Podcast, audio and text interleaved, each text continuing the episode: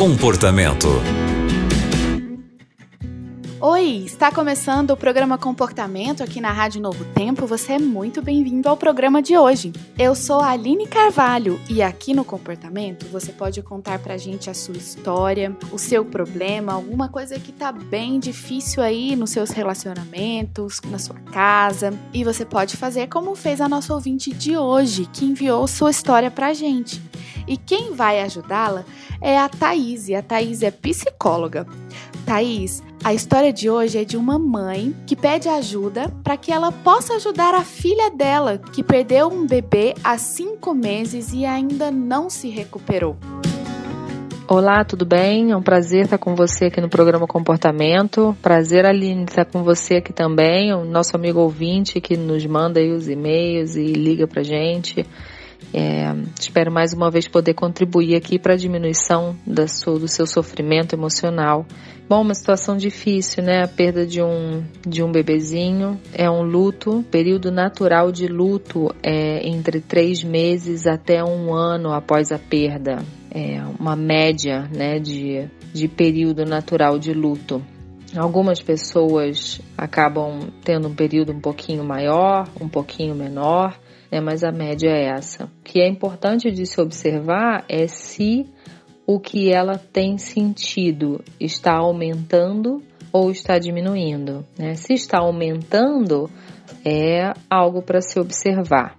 Se está diminuindo, é o natural do luto. Né? A gente tem aquele momento agudo da perda e a partir dali os, os sentimentos né, de tristeza, de decepção, às vezes de raiva, Algumas coisas que podem ajudá-la é deixar que ela fale sobre o ocorrido se ela desejar. Às vezes, quando alguém perde alguma coisa ou alguém, né? Alguma coisa que eu digo pode ser um casamento, pode ser um emprego que gostava muito, ou uma pessoa querida, né? Ou o bebezinho que ela perdeu. Às vezes a gente pode ficar com medo de tocar no assunto, né? Para, ai, não quero fazer a pessoa lembrar daquilo, ou falar deve ser muito ruim.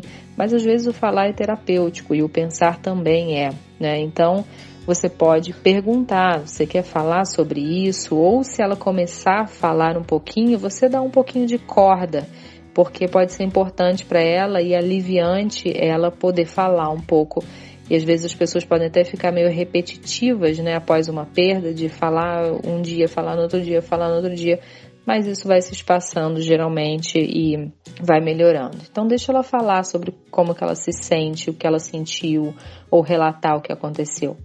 Uma outra coisa é ajudá-la a expressar o sentimento mesmo natural de ser sentido. Perceba né, se ela quer falar, se ela não quer falar. Quando ela não quiser falar, não insista. Respeite-a no momento em que ela quiser falar ou no momento em que ela não quiser. Uma outra coisa importante é não cobrar que ela deixe o passado para trás e agora viva o presente, engravide de novo, né? Esse tempo somente ela poderá administrar e decidir se e quando engravidará de novo, né? Ou se vai engravidar, se não vai engravidar, quando que vai engravidar. Então é o tempo dela. Ajude-a também a enxergar as outras áreas da vida dela que estejam funcionando ou que mesmo que não estejam possam funcionar. Por mais que a área da maternidade tenha sofrido essa perda, né? Então, o que, que ela pode fazer por si mesma nesse período? Outras áreas que eu quero dizer, às vezes você sabe que ela gosta muito do, de um trabalho que ela faz, ou de uma linha de estudo, ou de amigas muito próximas, ou de um trabalho voluntário. Então, o, quais, quais são essas outras áreas que podem funcionar bem nesse momento para ela, já que essa área da maternidade está sofrida?